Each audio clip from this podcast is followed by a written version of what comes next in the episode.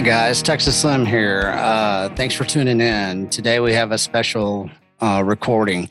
This is a recording that's been uh, several years, over three years in the making, actually. This is uh, my story, where I come from with food intelligence, where I come from my quest for health, for nutritional um, stability and everything. Uh, it took me about three years to come to this conclusion that it was time to go ahead and uh, release my story. It's full of transparency. It is a testimony of sorts. And uh, my purpose is is to save children's lives. It started with saving my own life. Uh, had an accident um, over three years ago. Got busted up pretty good, as you y'all know. I've had a few injuries in my life, and I ignored one certain injury that almost took my life. I went to the edge. Uh, I had to finally accept that I was uh, not in a good place and that um, my health had failed. And what I had to do is I had to take a step back, uh, I had to find an avenue and a pathway to be able to save my life. It's been a hell of a journey.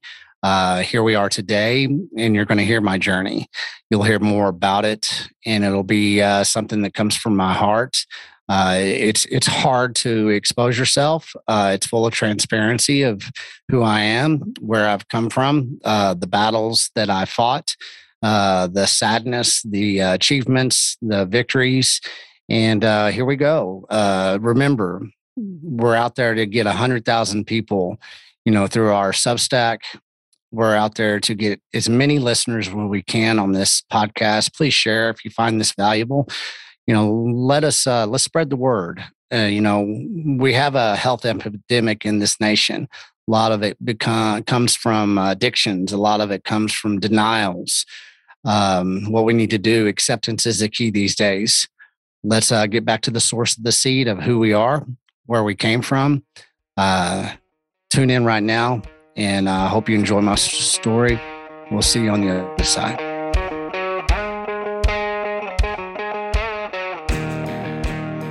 Hi, Slim. Hello. It's just you look you, wonderful. It's just you and me, baby. Nobody it else. It is those special moments in time that we always remember and cherish, actually. Right. Or we don't, do we? Sometimes we have time that we don't want to remember and we want to forget. This is but true. then sometimes we want to tell a story about times of the past that led us to times that are now. And that's what we are here to do today. That's what I hear.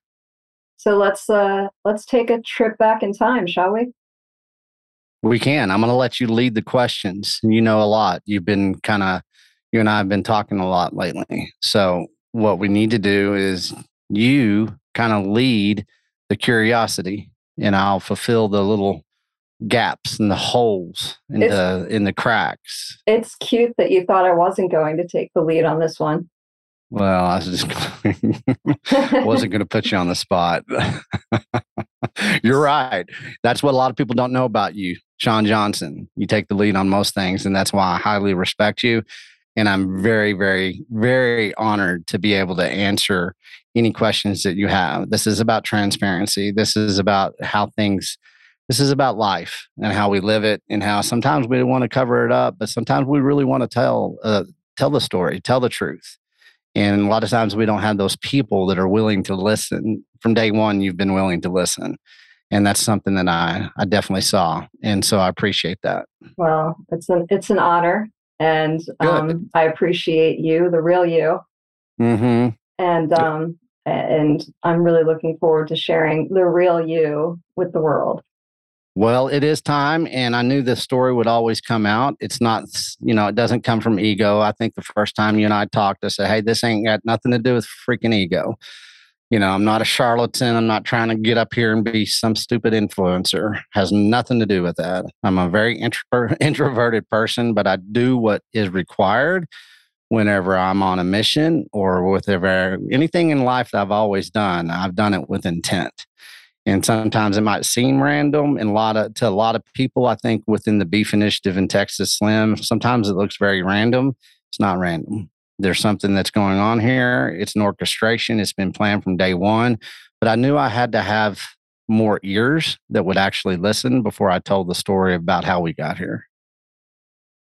It's been planned from day one. Mm-hmm. Pretty much. Okay. Well, let's see. Let's let's take a trip I love together. a good I love a good mystery. And I always know, and my grandma always said curiosity killed the cat, young man. Quit asking so many damn questions. So, you know, stuff like and that. with that being said, I'm about to ask a lot of questions. And I give you full permission. It's time to get real. It's trying to get, you know, transparent and do it with integrity. So Well, go let's for it. let's take a trip back to the fall of 2018. Can you tell me what was going on at that time in your life? Well, at that time in my life, and I don't even think I told you this, you know, I think people can kind of appreciate it now if they know anything about me. I'd taken a massive road trip that year, and I can't even remember how long. It was one of those times in my life where, and I, in in as you get to know me, you'll understand that this shit happens in Texas Slim's life. He'll load up his pickup truck and he'll just, I don't know, where you going? I don't know.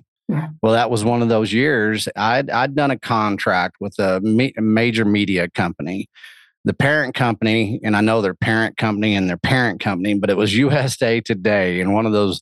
I, I'd done some consulting with them, and I was trying to look into how they were doing their digital marketing, blah blah blah. Anyways, it's it's kind of who I am. It's kind of how like how you are as well. But what I did is I I'd done a contract with corporate America. And most of the times in my life when I do that, I feel pretty damn dirty whenever I'm done. You know, my mission is, was accomplished. I'd figured out what I wanted to figure out.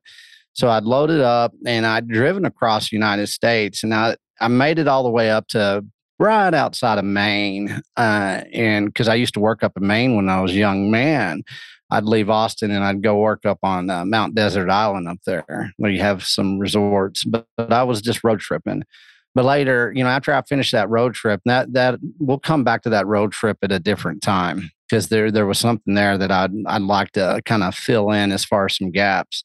But that year i got uh, i'm a metal work i've been a metal artisan since i was about 19 always grew up with working with wood metal everything but I was I was getting back into metal and I had this really bad I was by myself in a workshop I had this really bad internal injury. I got I had blunt force applied to me by some metal and some machinery and myself. We, we were all participating in this orchestration of knocking the shit out of me. Well, it knocked the living shit out of me and it knocked me so hard that, you know, I'm pretty embarrassed, all that kind of stuff. But me being me, and there's something here because I've I've had over 20 broken bones. I've got 14 pieces of metal in me. I've got a half amputated finger. I've had over 10 concussions we think we know of, whatever. You know, I've had some stuff that's gone on with my body. One thing that I've always been able to do, and one thing that was in my core belief system, was that you don't complain and you deal with pain. You don't complain, you deal with pain. So this time I got the living shit knocked out of me. I didn't complain and I dealt with the pain. Well, you know, and that's how I've always done things. Well, I didn't really, I don't know if I broke a couple of ribs. I've broken, I don't know how many ribs now, enough to know what a broken rib is and what a cracked rib is. Cracked rib is worse than a broken rib if you don't know that, because every time you take a breath, that you're, you're, you're doing something. So I'd either broken or cracked some ribs, but I just, you know, I weathered the storm. You know, that's what we do. And throughout time, though, after I had that injury, the fall, I believe it was 2018 that you and I have discussed, um, something started happening to me, just my physicality. Uh, I started losing uh, weight, but my abdomen was getting a little bit bigger. I started losing muscle mass, and my appetite was way off. Do you mind if I uh, establish the time frame here? So we're going from about fall of 2018 to the Mhm. spring of 2019. Yeah, that's basically what had happened throughout there. I wasn't all that kind of holidays hit, you know, it's holiday season. You're dealing with other things, you know. I don't think I was even in in that mood, in the mood that year for holiday. It was a it was a forgetful holiday season for me, just put it that way. Mhm. Probably separated from my son that year, from family a little bit. Maybe a family dinner was all that really I remember. So I was pretty isolated. I think it was really starting to mess with me mentally and emotionally. But time that like late January came around in the February, March, those were very pivotal times. I, you know, it was winter, so I started wearing more bulky clothes. But I was losing a lot of weight. I think, you know, right around now, these days, I'd weigh 170, you know, with boots on, all that kind of stuff. 172 is what I like to hit.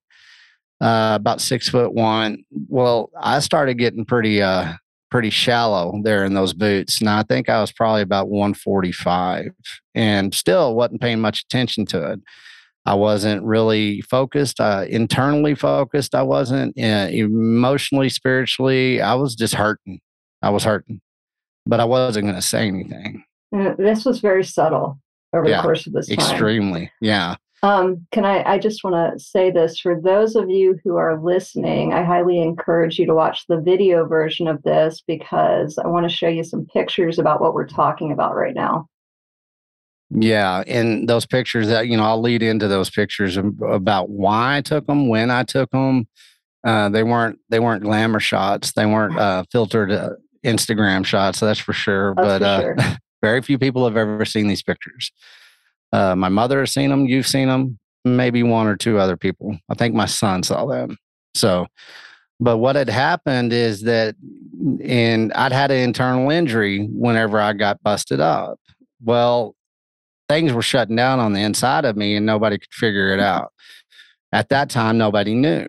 Come March, it was time to kind of look into what the hell's going on. I was probably down to about at this time I was down to 130 something and and I wasn't sleeping, wasn't eating, uh, was pissing blood and uh, no bowel movements. It was more liquid than anything. And um, you know, I was on water and that's about it. I'd eat mm, just whatever I could stomach and put it down. So I didn't have any.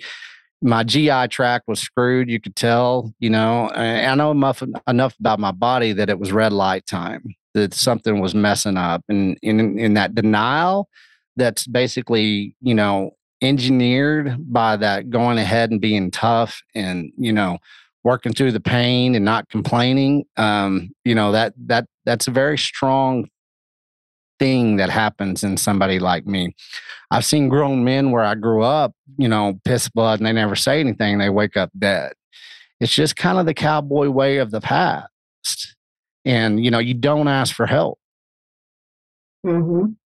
cowboy so, programming yeah it really is Hey guys, just a quick interruption here. I uh, hope you're enjoying or that you're finding my story valuable.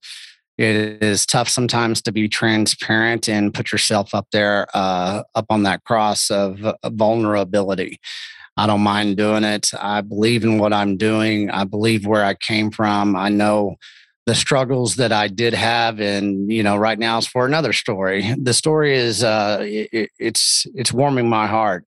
I picked up my son a couple of months ago, so from uh, you know from him seeing his dad very sick to now him seeing his father very healthy in uh, mind, body, and spirit is very rewarding. It's been worth the struggles. It's been worth the the suffering uh, I tell people all the time, you know, it's uh, you better engineer your own suffering, or that suffering is going to be engineered upon you.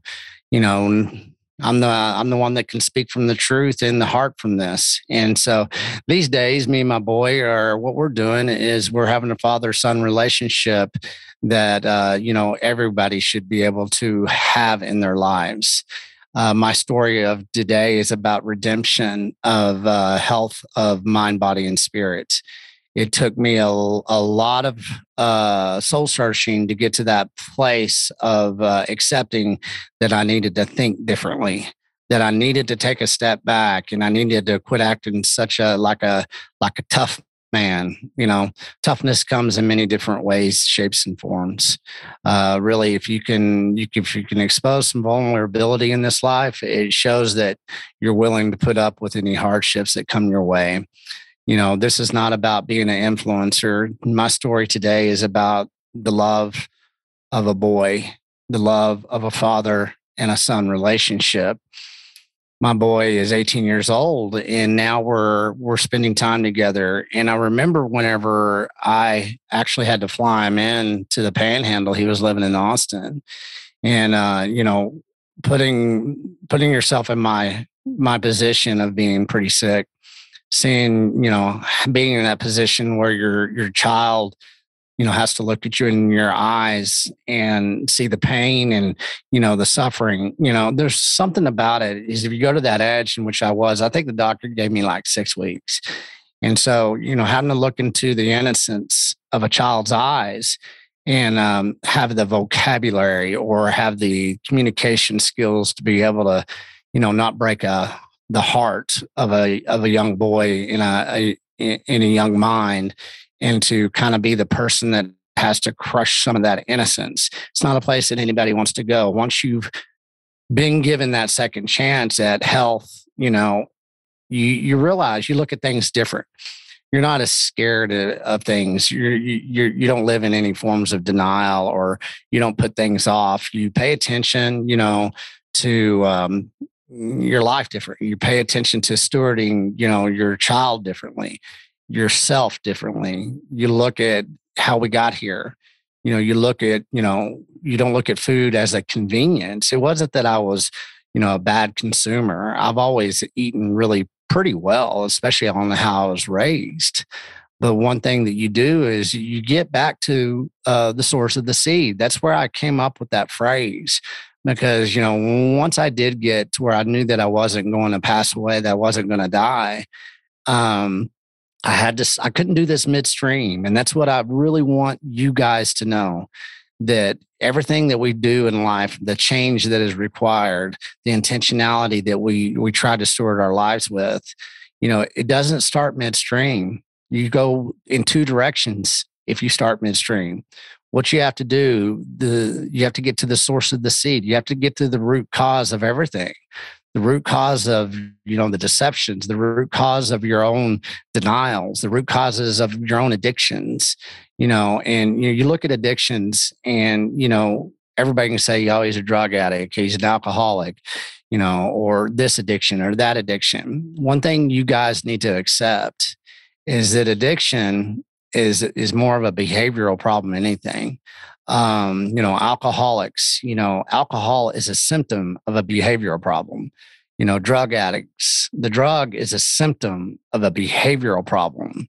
It's it comes from a thinking differently. So whenever you need to uh, reboot, you need to reset. You got to get to the source of the seed of what your core belief system is. And once you can look in that mirror and understand that your core belief system is based on love, trust, truth, honesty, then you can reflect that back out to the world. But if you start midstream, you're always going to have a form of confusion. These days, me and my boy, we're you know we're living life together. We're we're going to the gym together. We're we're eating beef together. We're we're having a lot of fun. I'm teaching him a lot. He's learning how to drive. Uh, I learned how to drive when I was 14. Uh, a little story there. I think it was probably within 30 minutes whenever I got my hardship license up here in West Texas that I, I got a ticket. So uh, whenever I learned how to drive, I was learned how to drive on dirt roads and bar ditches. And my father took me out and we learned in one day. And uh, it was one of the most painful days of my life, but uh, it was tough. But I learned how to drive these days I'm teaching my boy how to drive a, a stick shift. Even where we've got a pasture about three acres over at his nana's, and uh, he's back there driving a little Kia in the back pasture, and he's learning how to shift gears. And once he learns how to shift gears, he's going to get down to the source of the seed of what a car is, what that transmission is, the operating system of that car. He's going to understand how to maneuver it he's going to understand that you know he can't he can't start driving a car midstream or mid highway or mid interstate it's time to get to the source of your relationships of yourself. My son and i are getting into it and i'm using learning how to drive a stick shift in a pasture in west texas on how that boy's going to understand how to approach life. Do it with your food do it with your health do it with your thinking. Live another day to tell a story. There's many more stories coming our way. Don't validate the deceptions anymore. It's time to rise above. It's time to lead from the front. As I say each week, I'm going to keep on saying that. We don't have to ask for permission. There's so much good, there's so much spirit that is trapped inside of you Go see a reflection of yourself that you never seen before. I hope you enjoy the rest of the story. There'll be more to come. I respect all of you. Have much grace, much love. I hope to see you guys in Tennessee too. Me and my boy are going to drive to Tennessee. Be the third time this year for me. We'll see you guys soon. Back to the story. And it's nothing that's not, it's not about being boastful saying I'm a badass or I'm tough. It's just ingrained. You know, it is, it is what it is. And so I got so bad that I finally went to the emergency room, right? And um, so had a doctor that had taken care of my family, uh, especially my stepfather. He's he's in his 90s now, and he's in good health, being in his 90s. But they couldn't figure out what the hell was wrong with me, and so after I didn't have insurance, didn't have anything like that. You know, it was out of God's grace that I found any avenue to be able to be looked at. And um, all the times I had insurance in my life when I was in corporate America, I never used it. Never times I needed it, couldn't have it. You know, and insurance has gone to shit anyway. So, um, so I, I did have an avenue for to be diagnosed. Well, they couldn't find a diagnosis, and they just basically, doctor looked at me in the eyes. He goes, "Man, I, I'm uh, you, are not going well here. And it was it was a, it was a true conversation. He goes, you got about six weeks. So he goes, you need to start making plans. But what we're going to do is we're going to do a number of uh, internal tests. We're going to do some MRIs. We're going to do all kinds of stuff. Pause. So, What's pause. going? What is going through your mind when the doctor says you've got about six weeks? Yeah. What's going well, through your mind? You know, you think it's like, oh shit, oh no. The first thing went through my mind is, damn, I got to talk to my boy. Yeah.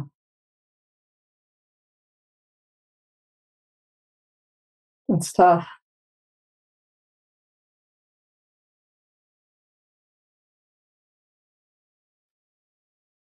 I didn't give a shit about me. I gave a shit about how he's going to have to live. Yeah. So this will get better. but anyways, it was I didn't give a shit about me. I just I just cared about how he's going to have to live his life sure a lot of a lot of men, a lot of fathers can relate to this. Yeah. He was 15, yeah, about 15 and 16 at the time. And so, you know, all this shit was going down. I believe it was right before COVID. You know, I can't even remember when that shit came out, tell you the truth. But I, I can't remember the years. But, anyways, he was younger. Uh, he hadn't even hit puberty yet. And, uh, you know, that was that was the biggest fear that I had is like, oh shit, here he is, gonna be stuck out of here in this world where he's not to understand how to innovate himself.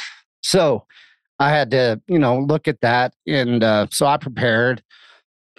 After that conversation, what I did is I, uh, you know, I, I called him, said, you know, you're gonna you're gonna come see me, and so what what um what we did was we planned and I had to gradually go into it, say, hey, your dad's sick. And just having to talk to your kids and tell them that, hey, you're not old enough to hear this shit, but you're going to hear it anyways. Your dad's going to pretty much be gone. and the and the reason I get so choked up is, you know, I've had a I had a buddy that I grew up with that died of cancer as well. And he left all his kids and they still don't have a father, nothing like that. So, anyways, there's a lot of emotions with that. But once so, again, I didn't care about me. The reality really yeah. hit hit Well, home. yeah, that's what it is. It's that form of reality that hits you. Can I can I say something? Can I just thank you for having the courage to go here? With us because this is what it means to be a real man. This is what it means to be a real cowboy, my friend. I appreciate this. yeah, you don't know, you know how you're going to feel when you when you kind of let it all kind of go out and it's. It does take a lot of well, it, you know, trust takes a lot of courage, and courage is you don't see too much these days. And so, you know, one of the reasons, you know, to your statement there and your gratitude is that you know, people are afraid to basically expose themselves because people get assassinated with their characters, all that bullshit. People get to make up their impressions about you. They get to do a lot of stuff. So, you know, with where my life has gone since then, there's no other way that I can tell this story except just basically being, you know, up on that damn cross, being transparent, saying, go ahead, take your best shot. So, you know, that's why I'm willing to do this. And I don't know how I'll get through. I don't know how long this will be, but shit, I am going to get choked up or I'm going to get pretty damn pissed off or something. I don't know what it's going to be. This is so, real. Yeah. This is real. real. Right. Okay. There, this, this isn't an act. Well, and that's what I always on a performance here. No. This, and that's why I, I hate freaking social media because you got all these damn charlatans out there, you know, people always acting and being dramatic and shit like that. And that's the last thing our society needs right now. They need some truth. And so that's why I'm willing to do all this. Like I said, I'm a pretty introverted person. I had stage fright my whole life. I didn't talk till I was five years old. So, you know, here we are. Yeah. but anyways, so, so, so you have this conversation with your son. You're you're realizing yeah. the gravity of this situation at this moment. Mm-hmm what next? Well, what next? They kept on looking at me. What next is my son actually, he was able to come see me, but you've got some pictures of before and after he saw me. What they did next is they they actually rushed me into the hospital one day and they said we're going to have to do emergency surgery. They thought they'd found something. They thought it was some type of a, you know, a, a type of ulcer that was bleeding out, blah blah blah blah. Well, right before they started putting the scalpel on me, they backtracked. Once again, the medical field, the medical industry, and they they uh, say, "Oh shit, you don't have that ulcer." No, that's not what it is. But what you do have is a lot of fluid, and we're going to drain that fluid. So they put one of those big old needles in my abdomen. They made sure they didn't hit stomach, liver, all that kind of good stuff position it right and they went in there and they drained at least 21 liters of fluid from my body. And i think there's some pictures of that yeah that, that that's what you, you. see sitting on the table here. Yeah. Extraordinary. And so what we did with those you know with that fluid is like okay let's see if it's going to keep on building. I had 21 i think that, that time you know, I stayed pretty low for a couple of days, but then they had to go in and do nine more. So it, it's something, it was close to 28, 29 liters all together within a probably a eight day pro, uh, time frame.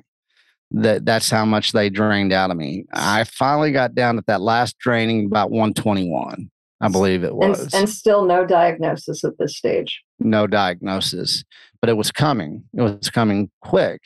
And what they did is my son came, uh, his mother came, and uh, they stayed. They stayed a couple of days, and we talked. You know, it wasn't gloom and doom, but it was preparation in a way that you don't know until you sit down and you know look at your child in their eyes, and you you let them know that hey, you know, this is what's going to play out. We're going to pray. We're going to do whatever we have to do, but the, you know, be prepared. And he's he's a strong young man, you know, and uh, so we got that behind us, and it did. It, it felt better. It felt better that, okay, you know, the, the secret is out, whatever you want to call it. You know, the truth is out. So let's move forward. Well, I got another call. And um, so they put me in the hospital. I was in, you know, I was in observation. But what had happened, I had a portal vein had collapsed and it was up underneath my liver. And basically, what they did is they found out that, hey, we can kind of give you some help here. And it really isn't based on any pharmaceuticals or anything like that. So they did one more draining. I had three, I had like five to six MRIs, all kinds of stuff. And they put me on a certain diet. Okay but it was a chemical diet, which was done through RV, uh, IVs and everything. I almost said RV like a vacation, but they did IVs in, you know, in sure enough, here we go. I quit basically retaining fluid. And then they gave me some stuff, I believe, kind of like water pills. Uh, I don't, I can't remember the names of them, but there was two prescriptions and then the IVs. And so I was in that hospital stay that time for about a week. But all of a sudden, you know, I was sitting in that hospital bed and I was having a little hope and everything. And what happened is I started talking to the nutritionist and, you know, what were they feeding me? and everything that she was doing, she was a institutional academic, you know, that's her whole life was to become a nutritionist. In the way I was raised, in how we ate as a family, everything that she was telling me, she was wrong. She was wrong on everything from what nutrition is, um, the importance of protein, uh, the the damages of carbohydrates, especially in a highly processed form. See, I knew all this because I've always just basically been a, more of a, you know, I grew up with a freezer full of beef, and that's what we ate. We ate meat first, and then everything else came second. And I saw the food pyramid. I just know food in a way that a lot of people don't understand it. And I'm not ever studied it. I just know it naturally. So you start working with this nutritionist and then you immediately reflect back to your childhood and the foods that 100%. you consumed as a child mm-hmm. before yeah. before all the damage had been done. Right. Yeah. Exactly. You know, well, you know, I, I was eating beef before I had teeth, right? You know, mom used to feed uh, feed us bone broth. You know, there's so many things that we were raised with. We ne- our doctor was in our small town. We never had all this type of damage to our health that these kids have, that adults have right now. And it was so simple, it's complicated to most people. Well, so I you, never got away from that mindset. You had a very unique upbringing. How many yeah. of I mean, you were literally eating the food from the land that you were growing up on. Not many right. people in the US have that experience or even can fathom what that's like. No, they can't. And I think that's what's a it's a gift to me to be able to really what it did, especially being sick, being beat up like I was, you know, it gave me time to reflect on my family and my heritage. And man, it went deep. And I started getting deeper and deeper and deeper. By the time I left that damn doctor, you know, I'd had a health clinic in in the Texas Panhandle that took me in, which was great. And, you know, much grace to them but everything that they were doing, everything from from diet to how you're supposed to basically, you know, um, you know, a big thing with uh, community-based health clinics are there's a lot of diabetics going through these health clinics. Mm-hmm. And so I could tell that there was something off with the guidance of basically our consumption models, you know, especially even if you're in the damn hospital, damn near ICU, and people are telling you to consume stuff that actually is working against what your body is trying to accomplish. That's a fact. And so uh, it was a moment of clarity and it was a moment of like, holy shit. Well, you know, before all of this kind of transpire, transpired, you know, I've, I grew up in the Bible Belt and all that kind of stuff. The one thing I did was always knew and always reflected, especially as an adult, that I left all that organized religion away. You know, I don't participate whatsoever. I look at my higher powers in a different way than most people, kind of the cowboy way. But I'd always looked at Jesus as being like the baddest outlaw that ever existed because he went against the system. You know, he he turned over the tax tables in the temple he did a lot of things and he told everybody to piss off basically that he knew what he was doing and he didn't need their assistance but they need to listen. Well you know i made an agreement with him and said hey if we can get this shit turned around you know let's let's go at this. So that's what i did. I made an agreement saying if you get me through this shit so my boy can have a father again that he can be proud of i'm gonna want to create a fucking leg- legacy here. And we're going to do it in a way that people don't freaking have a clue. And we're going to do it in a very outlawish way, not meaning not robbing banks. But what we're going to do is we're going to change people's spirits in a way that they don't see coming. And it's going to come from getting back to the source of the seed of who we are. And if we can do that, one person, one child, one family, one community at a time, then this thing is going to take hold and you're going to be able to tell a story. And so at that point in time when I got out of the hospital there and you know I was I was not bloating up, I was actually able to consume a little bit. I went straight into protein. So so let's just set the stage because the beef initiative hadn't occurred to you yet. Not at all. You just. I haven't told anybody when the beef initiative actually happened in my mind. And, and we'll definitely get there. But at this point in time, you made a promise and you were going to pursue that promise. And that's all you knew. Mm-hmm. That's the only thing I knew. I come from research and analysis. I never went to university. I never relied on these institutions to, you know, I, I borrowed from the institutions. I would go sit in class at UT. It never paid them. If I needed to go find something out, I went and figured it out on my own. You know, if they had valuable information, I don't know if it was a value for value exchange, but they definitely, you know, I leveraged into understanding and how I got to where to be a very good research and, you know, and do analysis in the level that I can do it. I turned all that skill set, especially my cowboy way, my technology way, big tech, consulting, everything came into one and it went right into something called food intelligence. And I was going to redefine what that is. I did uh, I did a hashtag food intelligence and I did a Google search and I laughed. I laughed at everybody out there trying to do food intelligence and they had no clue what the hell they were talking about. And they still don't to this day because it's based on deceptions that they're still validating. And so I knew that, okay, we got to start from ground zero here. And so I started doing some heavy ass research.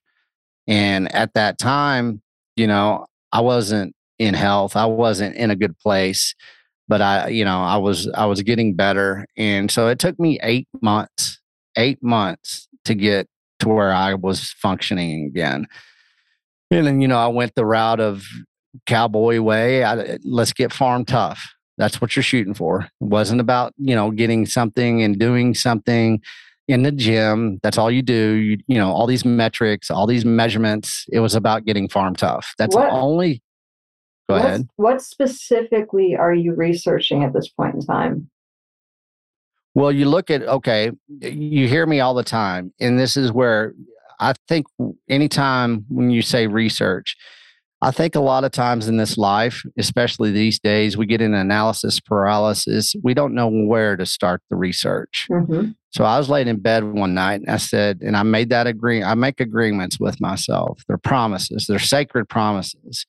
And I said, with all this is daunting, you don't know where to start. And I said, okay, we're going to get to the source of the seed. In my mind, I pictured the seed.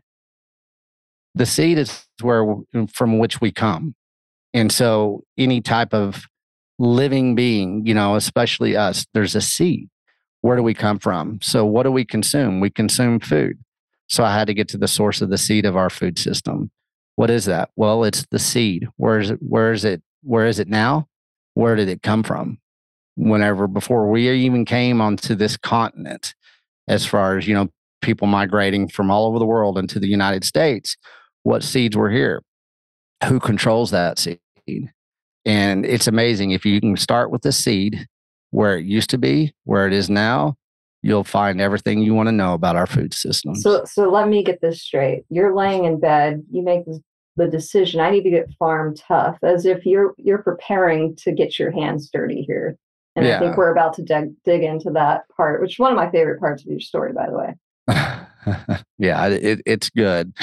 You know, and if you have some, you know, background of me, you know, I grew up on dirt roads. I grew up, grandfather had several sections. He was a farmer rancher. He produced animals, he produced produce. He, you know, he stewarded a family. He survived a lot of things. He survived uh, Dust Bowl, just, uh, just two world wars, the Great Depression uh, death in the family. Um, you know, but one thing he did is he he taught me how to work, farm tough work. There's there's only one way. And so if you if you if you know what that means and you know what the hell I'm talking about, if you don't, it, it should scare you a little bit because you'll hurt a little bit. but anyways, that's where I was going. Yes, because I could reflect back on how I was raised. I also know how to you know drive a combine, you know, drive a tractor farm equipment. I know how to, you know, break horses, work horses, all that kind of stuff. I'm not an expert. I'm not a cowboy out there that does it every day. So, you know, I don't want to disrespect anybody that does this every day because that's not me. But I guarantee I can keep up with most people. So, by saying that, I knew kind of I didn't know what what the path was, what that roadmap was to getting farm tough, but it was basically me designing my own consumption model around audio, video, and food and I had to start where it wasn't going to be something that was a centralized delivery apparatus that gave me that form of intelligence that I was trying to uncover because a lot of people don't realize most of the information that we get is censored and it's controlled by many people that people really do not understand. Mm-hmm. And you got to have a skill set to dive deeper. Most people in their lives are on an interface surface level. When I say that, it's like they're on their phone screen, they're on a computer screen, and they don't go beyond that. What you got to do within the internet itself is you got to go layers deep into the internet to get to where that valuable information is. And a lot of people use software applications to do that. Well, you can't do that whenever you're looking for information. You can Google all day long, but all you're doing is you're staying in one little index. It's compartmentalized, it's just part of the internet. And a lot of people don't understand that. So, being me and my technical skills, I went ahead and got certified as a data scientist as I was beat up.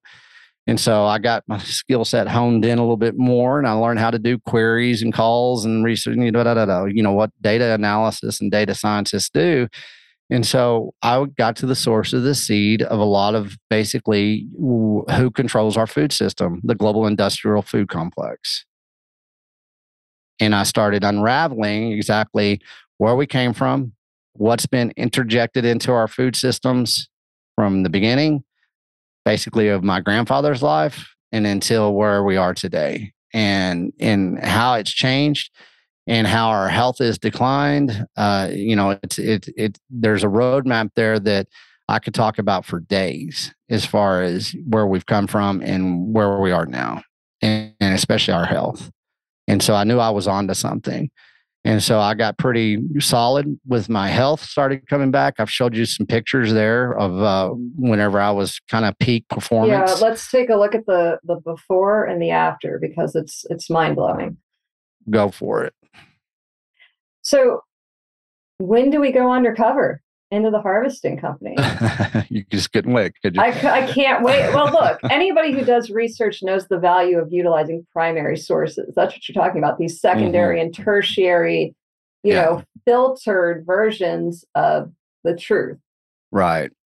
And um, I've never met anyone who truly went to the primary source. I mean, you went undercover yeah, I was just I was just an old dude going on harvest. And a harvesting you know? company. Yeah. Right. I woke up once again. I usually wake up about three o'clock in the morning. I woke up and said, "Shit, I got to go on harvest." It's, it's uh well, it's time to go on harvest. Yeehaw! You do realize that you're li- you're going to live at this point. Have we? Yeah, man. I was point? I was functioning, man. Yeah. You know, I was looking pretty. I was feeling fantastic. I was feeling great.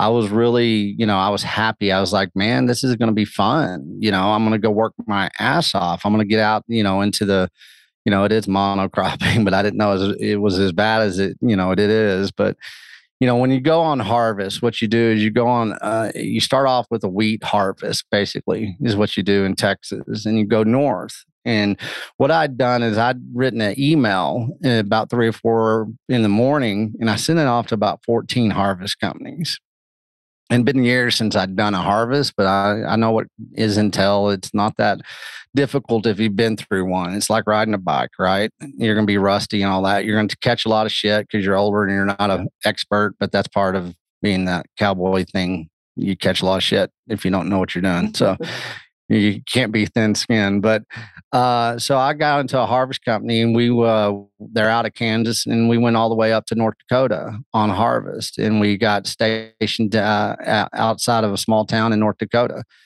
And so I was on harvest, and what I was doing, I was working with a bunch of young young guys, and uh, there's about twenty of them, give or take. And we were harvesting wheat, and that's what I thought we were going to do was harvest wheat. That was what we were going to do.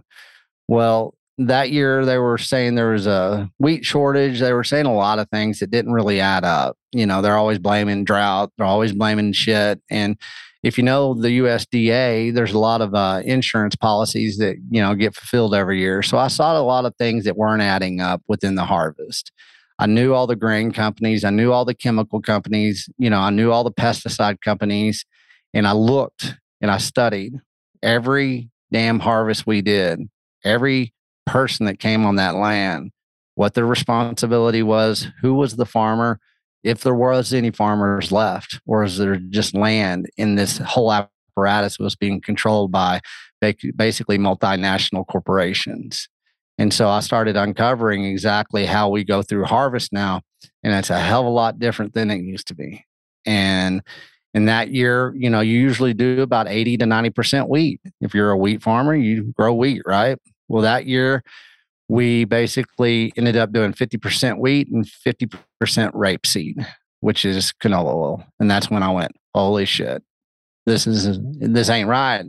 Asking that farmer, he really wasn't a farmer. He owned some land and he planted seeds, and he didn't even plant his own seeds anymore. He just stewarded the land in a way that was told to him by the multinational chemical and grain companies through a technology use agreement. But he uh, he said, well, this year we we we're growing more canola. He called it canola. It's rapeseed. But he said, well, last year we did this percentage. This year we're doing this. I said, why? Canola's paying more. So you have a mm. weed that was outlawed by the FDA in 1956 that is actually becoming a surplus crop in the United States. And so if you look at that, just that statement right there, and you say, okay, well, what's going in our food supply? Well, you can find canola in every damn thing that we consume if it goes through the industrial food complex. And so and this what I did this is what's subsidized. Yeah, it's yeah. subsidized and you know it's a it's a fake commodity. I call it a fake commodity. Mm-hmm.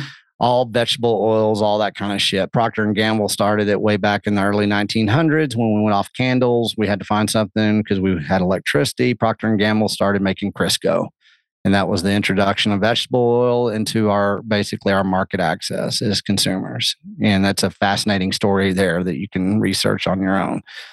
But what i found out is that these farmers really were only getting paid because they were planting a crop that is subsidized and it's a fake commodity. It has nothing to do with nutrition. It has nothing to do with feeding communities had nothing to do with anything as far right. as us being healthy as a nation, healthy as a people, healthy as an individual, healthy as a farmer, healthy as a community has nothing to do with it. Right. And these farmers are just thinking about putting a roof over their, their family's That's heads. all they can yeah. do these days. They own the land. It's in their family for years. I think, you know, these guys have been there in North Dakota 100 years. And North Dakota is fascinating. It's a fascinating state it's a, it's a step back in time. You know, it's very rural. It's very majestic. It's got rolling hills. The wheat, you know, the wheat fields are phenomenal. The the wildlife, just everything about it is is beautiful. But what I noticed, we're in small town, you stage out of certain places, and I we stage out of a small town there, and all that small town had was a convenience store and a restaurant. The only thing that they served was fried food in that restaurant. And everything at that restaurant was basically frozen. It was shipped in by a multinational food corporation. And, and basically, you look at it, all of it was a food desert in the middle of North Dakota, of agricultural America, especially wheat. It was a food desert where everybody in that community, you had to drive 89 miles to a Walmart.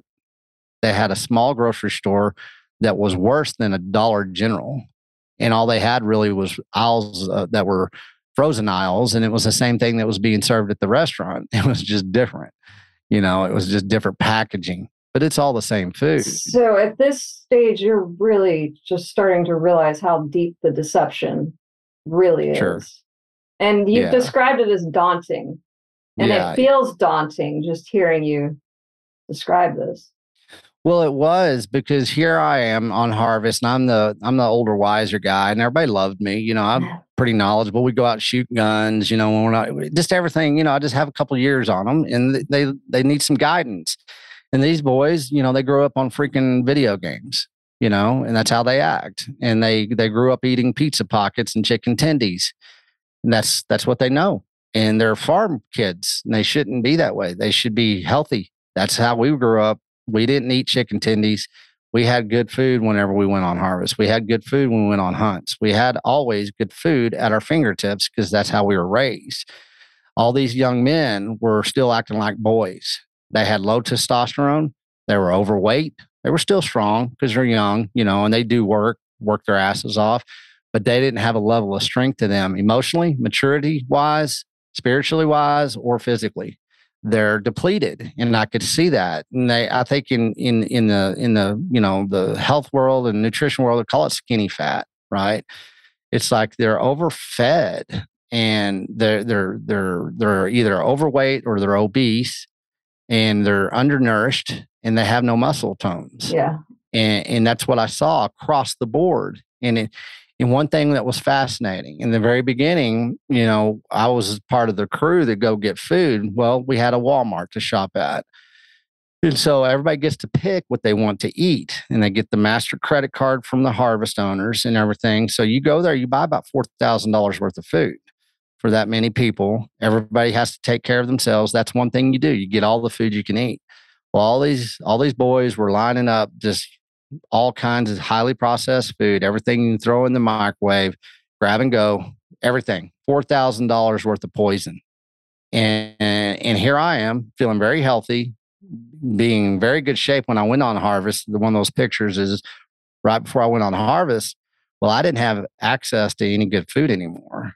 Mm. Like that, I started eating that food. I started going downhill fast and I could feel it. My pancreas, all my insides and I was not at my peak level anymore. And what had changed? Well, my consumption model had changed. Consumption model across my food, my audio, my video. I was sitting here in paradise working my ass off, and I should be feeling fantastic, but I was feeling lethargic, mentally cloudy, so many things because I was having to eat all this highly processed food. And I was trying really hard not to eat the shit, you know, but you have to go with the flow and you got to be part of it. So I went and talked to the owner of the harvest company and I said, This is bullshit. Let me let, let me do something here. And that's when I, you know, I knew that we needed to go shake a rancher's hand. So in the middle of North Dakota, on one of our days off as rain day, I went and found a freaking rancher and I went and shook his hand. And I said, I need a lot of damn beef. So I went and bought like $500 worth of beef and I started cooking for the crew and it was extra work and all that kind of stuff. But I started cooking beef Texas style, which they didn't know how to do, cowboy style, the little gaucho and Brazilian style of cooking beef. And all of a sudden, the whole crew got better. Everybody started feeling better. Just two nights a week, we ate steaks, we ate fajitas, we ate whatever, but we ate good beef. And I introduced that into the crew, and all of a sudden, people started changing they started getting a little bit more energy. They weren't wanting to eat that shit anymore. All they did was talk about, hey, when are we going to get to eat? When is, when is Slim going to make us, you know, fajitas? When is Slim going to cook those steaks? So what you saw is you saw a change. You saw a change in young minds, and they they they they started conversations. They're like, how it, it led into a rabbit hole, not because of your preaching to them, not because you're trying to force change upon them, but they were consuming protein that was making them have a new yearning. That yearning was to discover, discover something that they never had before. These boys that were farm tough, they'd never eaten like this before. They'd never had pure animal protein served to them like this before. These guys grew up, but one thing they were, they were extremely poor, impoverished farm boys. And so what that as their families had come from the communities in which I came from, they had basically no market access to pure animal protein growing up. Most of them had never even tasted it before. All they had tasted were pizza pockets, chicken mm. tendies, and fruity pebbles. That was their life. And that is not something that people want to admit. It's a it's the type of shadows in which we live in in the United States right now. And people don't realize how bad off this truly is how bad off that we've basically killed off a couple of generations opportunities to have that sound health that I talk about. When does the beef initiative start to enter into your mind? Well, I, I finished up harvest in North Dakota and I was going to go ahead and do uh, corn that year, but I was done. I knew that I needed to get busy. I didn't know exactly. I had so much content that I needed to outline. Once again, I said, okay, let's get back to the source of the seed. Mm-hmm. So, what I usually do, you know, I'm a pretty good writer off and on, depends on how invested I am in it. But whenever I do, I, I, I pick a title. That's all I do in the beginning. I picked a title and I called it The Harvest of Deception. And at that time, I knew that I could write a book. So I started writing.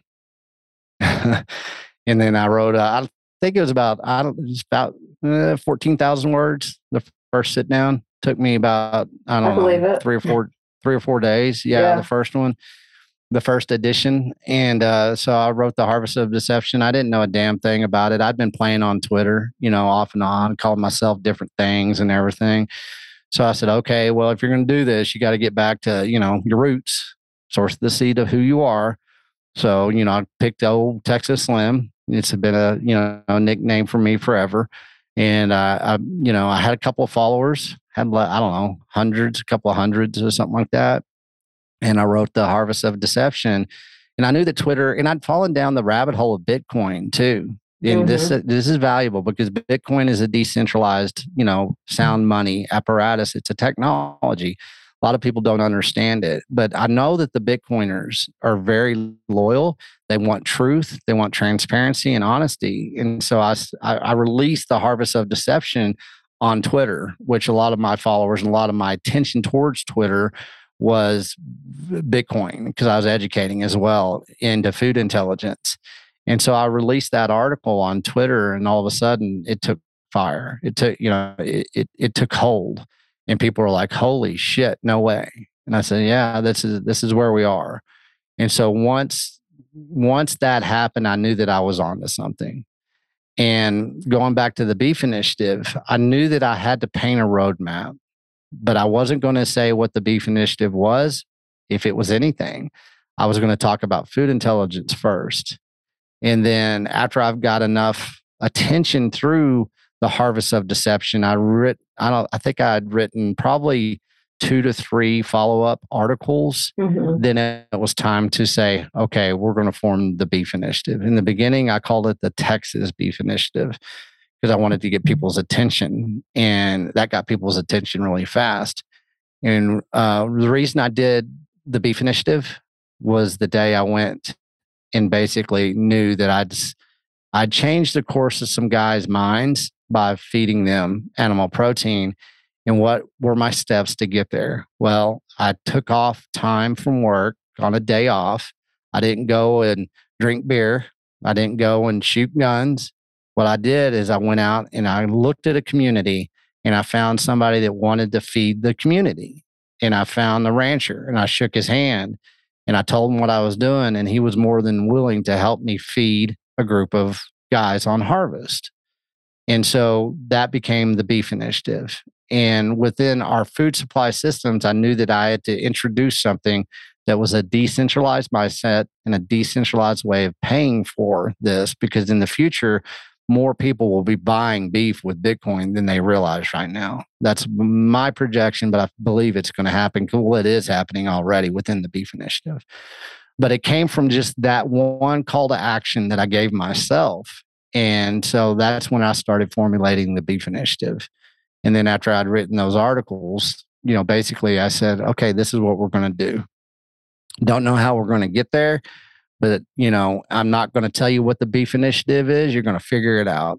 And it's not a marketing plan, you know, it never was. It's not about getting likes on freaking social media. That's for damn sure. And it's not about getting up and LARPing into a, an incessant circle jerk as so many people do. And they never accomplish anything, but they parrot the daily fear porn and they basically grab people's attention and then those people recycle out and then new people recycle in you know and they figure that that's that hamster wheel people figure out that okay these guys are just larpers this is not what the beef initiative is this is about saving children's lives and it's about saving your life and it's about giving you the type of intelligence that you need to take ownership of that you have a roadmap that there are no more rationalizations and justifications to be where we are. And I think that I've done a very good job is getting to the source of the seed of the issue so we can get to the source of the seed of the solution. And in my life, the source of the seed of solution for uh, hundreds of thousands and hopefully millions of people is going to be a gateway called the Beef Initiative. So you're you're in the process of discovery and educating, and as that education starts to take hold, there are people there that are hungry for that information. They want to understand the deception. Yeah. And then the Beef Initiative blossomed out of that. Mm-hmm. Yeah. And all this time you're you're following this calling within your heart, this promise that you made between you and God and your son. Yes. And you're just moving in this direction and this is just starting to unfold, which is mm-hmm. extraordinary. Well, in in in that that's what I think about it all the time because there there was no plan. The plan was to keep a promise. The plan was to have integrity and truth and honesty and transparency within myself, you know, so I could I could save a little boy's spirit. But thing about all of that is that whenever you accomplish something in life, usually if you get accolades for it or if you get people that, you know, come along for the ride with you, it's not planned. It's just something that is true. It's just the truth. And I knew that I had to live in that truth. Well, may I, may I say something to that? Yeah. You know, the, the thing that stuck out to me about you was A, I knew there was way more to the story than than you initially let on.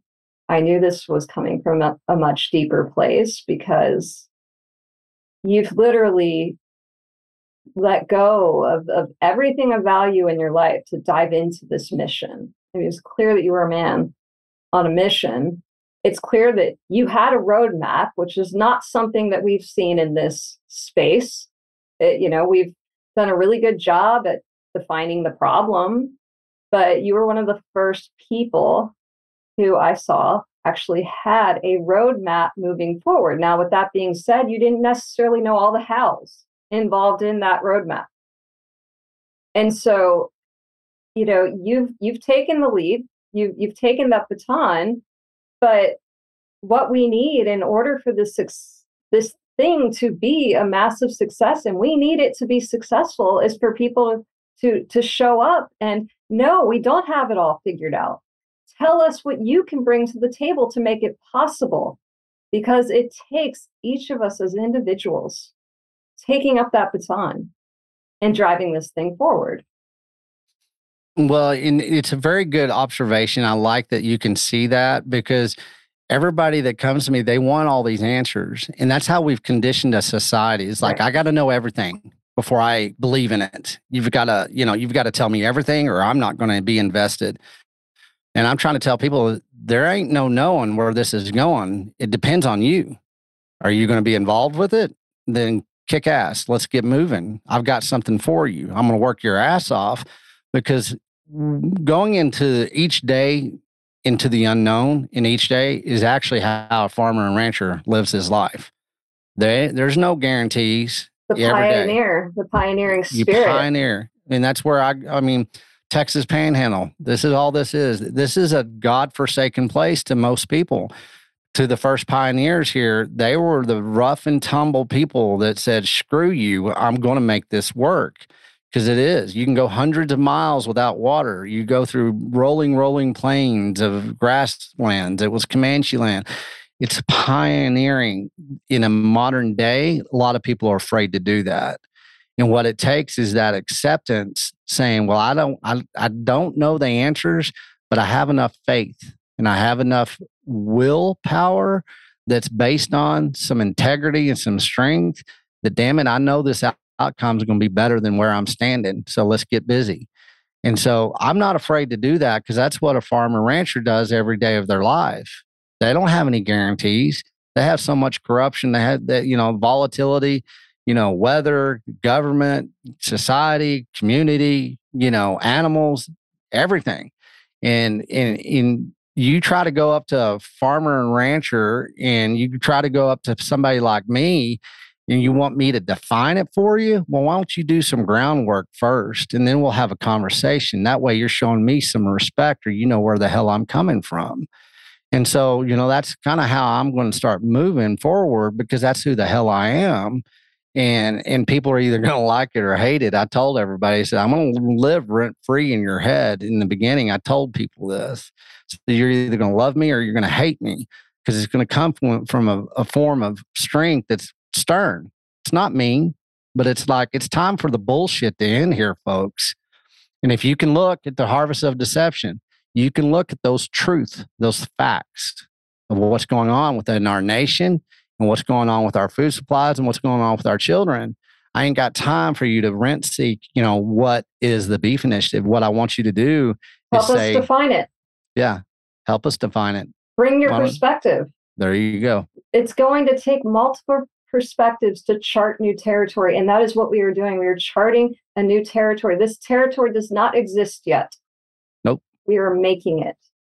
No, it's like I give myself visuals. I'm a visual person. I think in visuals. I look at us sitting out on a mesa, looking at a new horizon, and I, I, we're we're we're explorers right now because times are a changing. You know, they are a changing, folks. And if you can look at it, and if you can accept, acceptance is a key. I keep saying that because it's extremely important. Once you accept something, you can move forward, no matter good or bad what you do is you you you go into a form of innovation, personal innovation that gives you empowerment. And that's what I believe right now, standing here right now for anybody asking if they're really curious, that's what the Beef Initiative is. It's a collaboration, it's an innovation back into something you've never seen in yourself. So let's go with that. I like that. I'm going to ask you a question hmm to close this out. If you could have a billboard anywhere in hmm the world in front of billions of people, hmm what message would be on there and why? It'd be me in a cowboy hat and be looking down and says, I am Texas Slim. That's it. Wow, that's a that's a stay tuned for more folks. Yeah. I like it. I like it. I know where you're going with it, and I can't wait to reveal more. I love to play chess and I love to play Texas Hold'em poker. So Oh, That's something I know about you, my friend. well, uh, thank you for having the courage to come on here and do this today. It well, means a hopefully lot. this is one of a thousand because what we're going to do is we're going to go save some lives and people will come. They're going to funnel in. They just have to. Only the pioneers. Only the pioneers. And with that, I bid everybody adieu. Thanks, Sean. Bye. Peace. Hey guys, um, tough one to say. Might have been a tough one for you to see. Appreciate you uh, spending your time with me that last, I guess, so hour or so. This is where we talk about value for value exchange. This is where we say, hey, you know, we're giving back to each other. Uh, we are podcasting 2.0. We have a wonderful team that's uh, producing these podcasts for us great uh, production. Uh, sometimes you're going to see me on a dirt road. Sometimes you're going to see me in this little pseudo studio. Sometimes you're going to see me in the pickup truck. But always know that uh, my message is uh, clear, concise, and you know, every time you guys stream us sats, you know, I really appreciate it. Let me read off some names for you real quick that are giving that value for value. They're steaming straps, streaming sats with podcasting 2.0 on the Fountain app. Uh, here we go. I'm gonna read these off. We've got uh, Gene Everett again. Thank you so much, Gene. You're you're you're doing this every week. We have a junior side Noah. Thank you so much. Uh, he's looking for a rancher in Michigan. Hey, everybody, get a rancher in Michigan.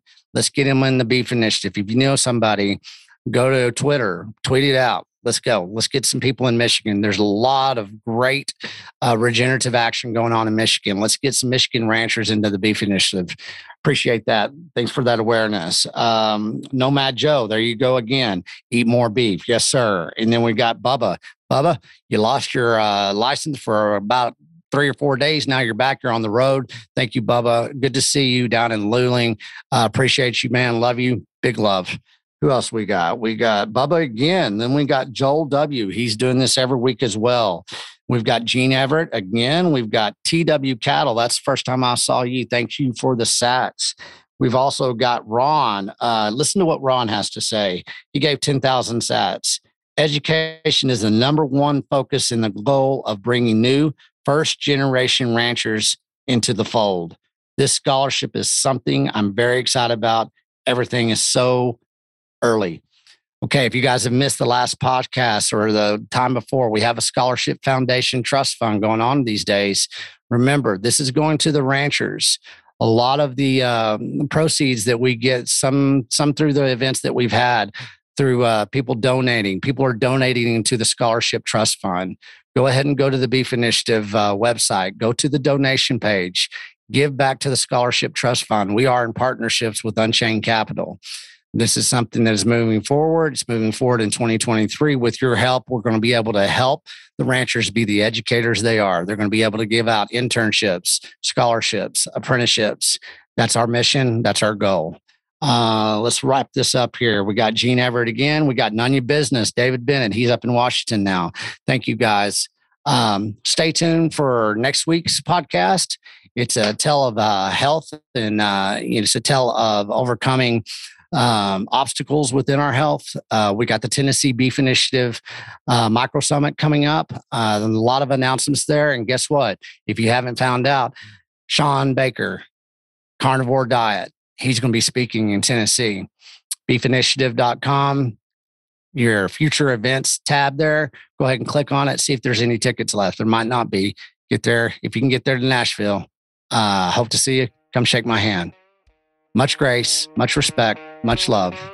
Appreciate every one of you. We'll see you next week.